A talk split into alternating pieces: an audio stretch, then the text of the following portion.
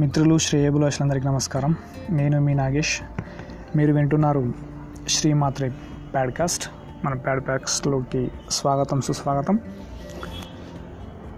Season వన్లో భాగంగా episode ఆరు గణపతి గురించి. గణపతి తన కొడుకే అని శివుడికి తెలియదా? తెలిస్తే మరి ఎందుకు చంపాడు? దాని వెనుకున్నటువంటి రహస్యం ఏంటి? నీతి ఏంటి? అందులో ఉన్నటువంటి భగవంతుని యొక్క లీల ఏంటి? మరి ఎందుకు అలా జరిగింది? ఏ ఇలా చేశారు? ఏంటి అనేది ఇప్పుడు తెలుసుకుందాం. అయితే వాస్తవానికి ఈ ప్రశ్న కొన్ని సంవత్సరాలుగా నేను చాలామంది నుంచి విన్నాను. అది మన వాళ్ళు కావచ్చు వేరే వాళ్ళు కావచ్చు. తెలిసే తెలియక కావాలని వెటకారంగా అవమానపూర్వకంగా ఎత్తి పొడిచినట్టు కూడా అడిగిన వాళ్ళు చాలామంది ఉన్నారు. వాళ్ళందరికీ నేను ఏనాడు సమాధానం చెప్పేశాను. ఎప్పుడైనా కూడా ఏంటి అని అంటే ఇది ప్రతి వ్యక్తికి వ్యక్తిగతంగా ఈ సమాధానం చెప్పడం లోపల ఏమైపోతుంది అక్కడికి ఆగిపోతున్నారు. ఇంకా నలుగురికి తెలియడం లేదు. మళ్ళీ కొత్త కొత్త ప్రశ్నలు కొత్త కొత్త వాళ్ళు పుట్టుకొస్తూనే ఉన్నారు కొత్త కొత్తగా అడుగుతూనే ఉన్నారు. అలా నేను నా చిన్నప్పటి నుంచి ఎప్పుడు అనుకునేవాడిని. వీటన్నిటికీ సరైన సమాధానాలు తక్కువ వ్యవధి లోపల ఎక్కువ మందికి చేరేలా ఒకటి ఉంటే బాగుండేది. దానివల్ల ఎక్కువ మందికి తెలిసేది ఇలాంటి ప్రశ్నలకు సమాధానం ఇచ్చేవాడిని అని చెప్పేసి చిన్నప్పటి నుంచి అనుకుంటుండేవాడిని.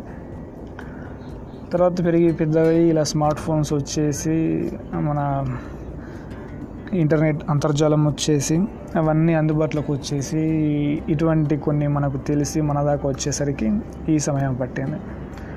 సరే ఇప్పటికైనా పర్వాలేదు. అలా అలాంటి వాళ్ళు అడిగిన ప్రశ్నల్ని ఇతరులు కూడా ఇతరులని కూడా అడిగే ఉంటారు. అది ఇక్కడ చూద్దాం. అయితే ఇక్కడ నేను అటువంటి వాళ్ళకు ఒకటే ఒక సమాధానం చెప్పాల్సింది ఏంటిది అని అంటే ఒకటి మీరు ఇటువంటి ప్రశ్నలు వేసేటప్పుడు అంటే తెలీదా తెలి తెలియకపో తెలిస్తే ఎందుకు చంపాడు? మరి తెలియకపోతే అతను దేవుడు ఎలా అవుతాడు? ఇటువంటి ప్రశ్నలు వేస్తూ ఉన్నారు అన్నట్టు.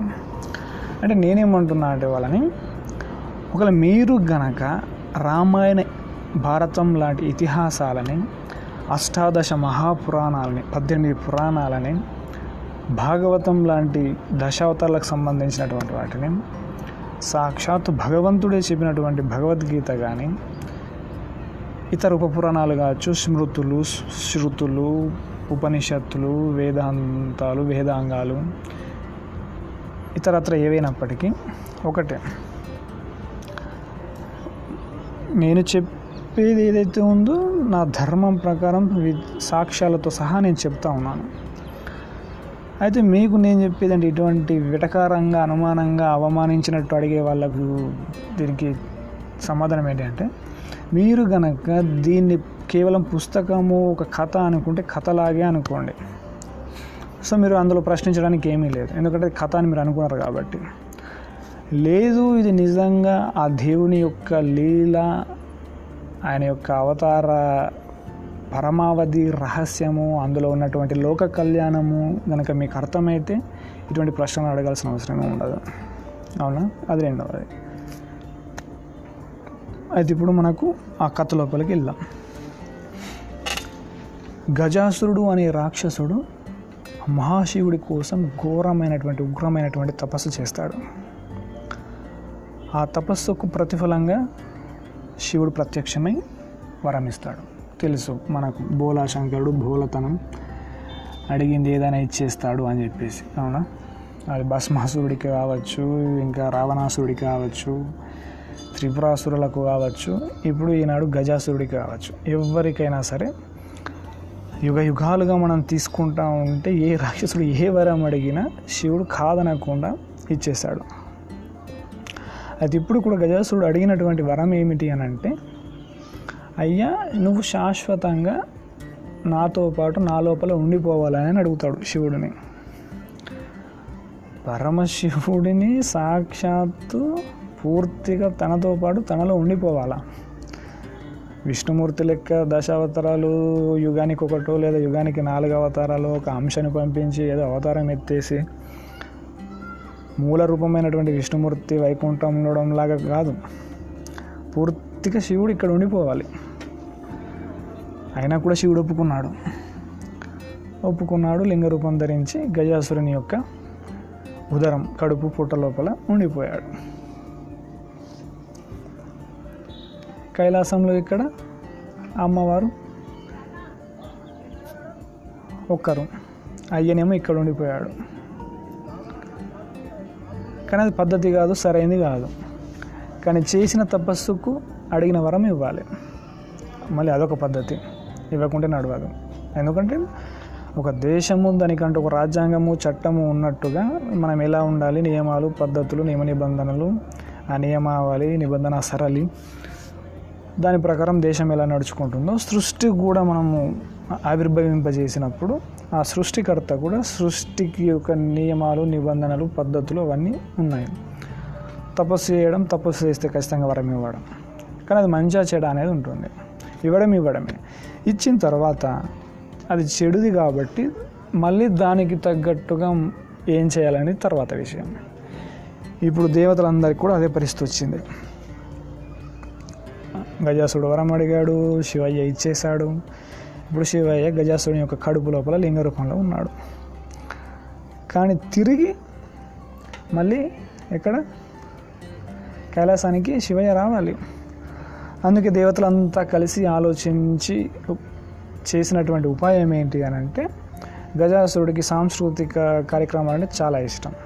ఈనాడు కదా మనం చెప్పుకున్నటువంటి కల్చరల్ ప్రోగ్రామ్స్ అలాంటి సాంస్కృతిక కార్యక్రమాల్లో దేవతలంతా కలిసి వివిధ వేషాలు వేసేసుకొని ఆయనను మెప్పించి ఆయన నుంచి వీళ్ళు మాట లేదా వరము కోరిక అడుగుతారు. అప్పుడు మీలో ఉన్నటువంటి శివయ్యని మాకు ఇచ్చేయండి అని అడుగుతారు. అప్పుడు అర్థమైపోయింది. ఏ విషయం నాకు తప్ప వేరే వాళ్ళకి తెలియదు. మీకు తెలిసిందంటే మీరెవరు అప్పుడు వివిధ వేషాల్లో ఉన్నటువంటి దేవి దేవతలు వాళ్ళ నిజ స్వరూపాల్లోకి వచ్చేస్తారు. కానీ ఈయన కూడా మాట ఇచ్చాడు. ఎంత రాక్షసుడైనా మాట మాటే. మాట తప్పలేదు. ఇవ్వాలి. ఇచ్చేశాడు. ఇక్కడ ఏమైపోయింది ఒకే దెబ్బకు రెండు పిట్టలు. శివయ్య బయటకు వచ్చేసాడు అటు గజాసురుడు అనే రాక్షసుడు కూడా ప్రాణాలు విడిచిపెట్టాడు. కానీ భక్తుడైనందువల్ల ఆయన తపస్సు చేసినందువల్ల చివరాఖరులో ఆయన కోరినటువంటి కోరిక వల్ల గజాసుడు ఏం కోరుకుంటాడంటే శివ స్- ఎల్లకాలం నువ్వు నా దగ్గరే నాతో పాటు నాలో ఉండాలని నేను కోరుకున్నాను. అది ఎలాగో నిలవేరకపోయింది కనీసం నేనైనా ఎల్లప్పుడూ నీతో పాటు నీ దగ్గరే నిన్ను చూస్తూ ఉండేలా వరం ఇవ్వు అని కోరుకుంటాడు. మళ్ళీ శివయ్య తదాస్తు అని చెప్పేసి బోలా శంకరుడు బోలతనం మళ్ళీ మాటిచ్చేస్తాడు. ఇక్కడ ఇది జరుగుతూ ఉంది. కైలాసంలో ఏం జరుగుతుంది? అమ్మవారు తన ఒంటికి పూసుకున్నటువంటి నులుగు పిండి పసుపు ఆ మృత్తికతోటి మట్టితోటి ఒక బొమ్మను చేసి ఆ బొమ్మకు ప్రాణం పోసింది. ఆయనే వినాయకుడు మన గణపతి. అక్కడ పోసేసి కైలాసానికి కాపలాదారుగా నియమించేసి అమ్మ అంతఃపురం లోపల అంతగృహం లోపల ఉండిపోయింది. ఇక్కడ ఈ తతంగం అంతా పూర్తయి అయ్యే కైలాసంకి వచ్చేసరికి మన బాల వినాయకుడు గణపతి కైలాసానికి ద్వారపాలకుడిగా ఇప్పటి కాలానికి చెప్పుకుంటే వాచ్మెన్ గేట్ కీపర్ లాగా అక్కడ చేస్తూ ఉన్నాడు. ఇద్దరికి హోరాహోరీ యుద్ధం జరిగింది. ఆ యుద్ధంలో ఎన్నిసార్లు మన బాల వినాయకుడిని శివయ్య హతమార్చిన చంపేసిన శిరస్సు ఖండించిన తిరిగి బతుకుతూ ఉన్నాడు. చివరాఖరికి శివయ్య ఏం చేస్తాడు? తన త్రినేత్రాన్ని మూడో కన్నుని తెరిచి శిరస్సు తిరిగి అతుక్కోకుండా బ్రతకకుండా అగ్నినేత్రంతో కాల్చేస్తాడు. ఈ లోపల అమ్మవారు వస్తుంది. తాను ప్రాణప్రదంగా తన ప్రాణానికన్నా మిన్నగా చేసుకొని ప్రాణప్రతిష్ఠ చేసినటువంటి తన మొట్టమొదటి కుమారుడి ప్రాణాన్ని తన భర్త నిర్జీవంగా మార్చేశాడు. దీనివల్ల ఆ తల్లి యొక్క ఆక్రోశం ఆందోళన బాధ దుఃఖం వర్ణన అతీతం. చెప్పనలేదు కానీ. తిరిగి యథావిధిగా వినాయకుని బతికించలేము మా తలకైనా అతికించలేము కానీ ఏం చేయాలి ప్రాణాన్ని మాత్రం ఇవ్వాలి. తన కొడుకును మాత్రం తనకు తిరిగి ఇవ్వాలి. అప్పుడు చేసిన ఉపాయం ఏంటి? ఉత్తర దిశలో నిద్రిస్తున్నటువంటి ఏ జంతువునైనా తల నరికి తీసుకొని రమ్మని శివుడు ఆజ్ఞాపిస్తాడు శివగణాలని. అప్పుడు వాళ్ళు వెళ్ళి మొత్తం అంతా తిరిగి ఉత్తరం వైపు తలపెట్టి నిద్రిస్తున్నటువంటి ఏనుగు యొక్క తలను తీసుకొని వస్తారు. ఇక్కడ రెండు విషయాలు చెప్పాలి.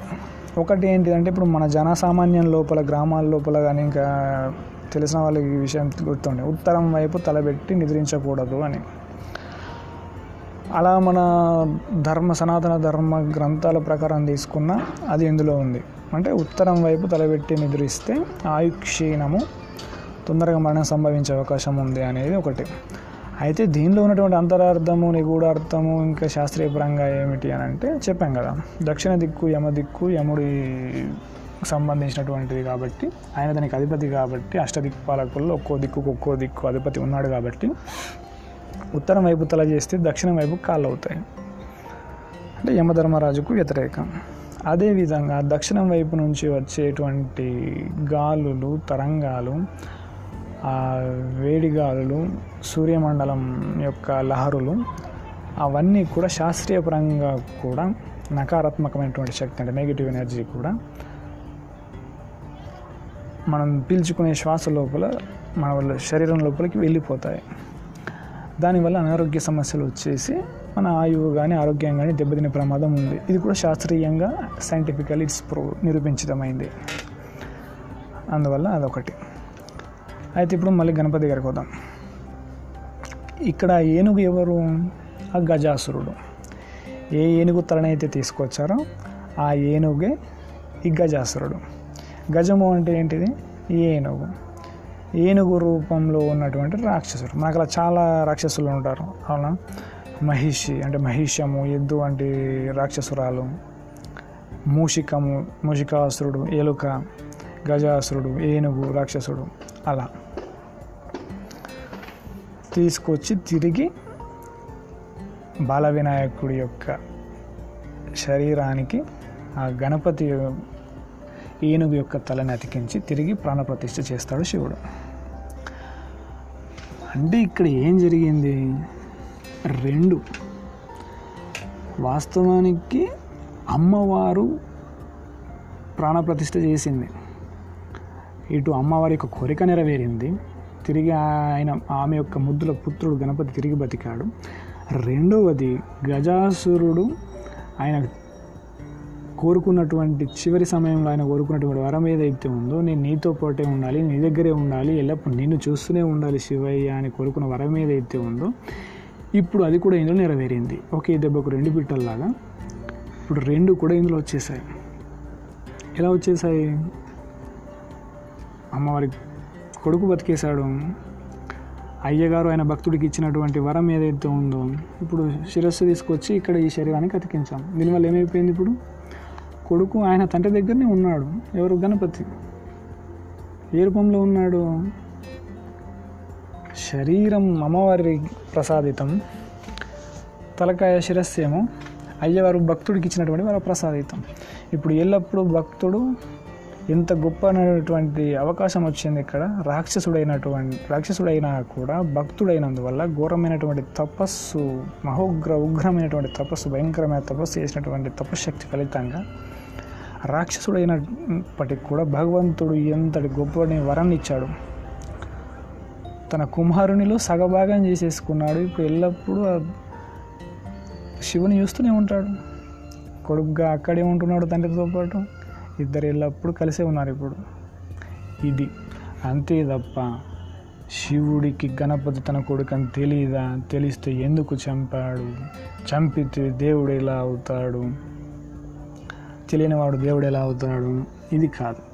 ఇది ఇందులో ఉన్నటువంటి రెండు రకాలైనటువంటి విషయాలు ఇది అటు అమ్మవారు ప్రతిష్ఠ చేయడం ఇటు భక్తుడు ఆయన వరాన్ని ఇవ్వడం దానికి ఇది చేయడం. ఇది అంతా ఎందుకు జరిగింది? ఒక లీల. ఈ లీల దేనికోసం లోక కళ్యాణం కోసం. అటు రాక్షసులను చంపాలి మంచి వాళ్ళని కాపాడాలి. అందుకు. అలాగే ఇప్పుడు ఇంకొకటి కూడా జరుగుతుంది ఏంటిది అని అంటే వాస్తవానికి గణపతి ఆవిర్భవించింది మూషికాసుడు అనే రాక్షసం యొక్క సంహారం కోసం. ఇప్పుడు వచ్చే ఎపిసోడ్లో మనం దాని గురించి తెలుసుకుందాం.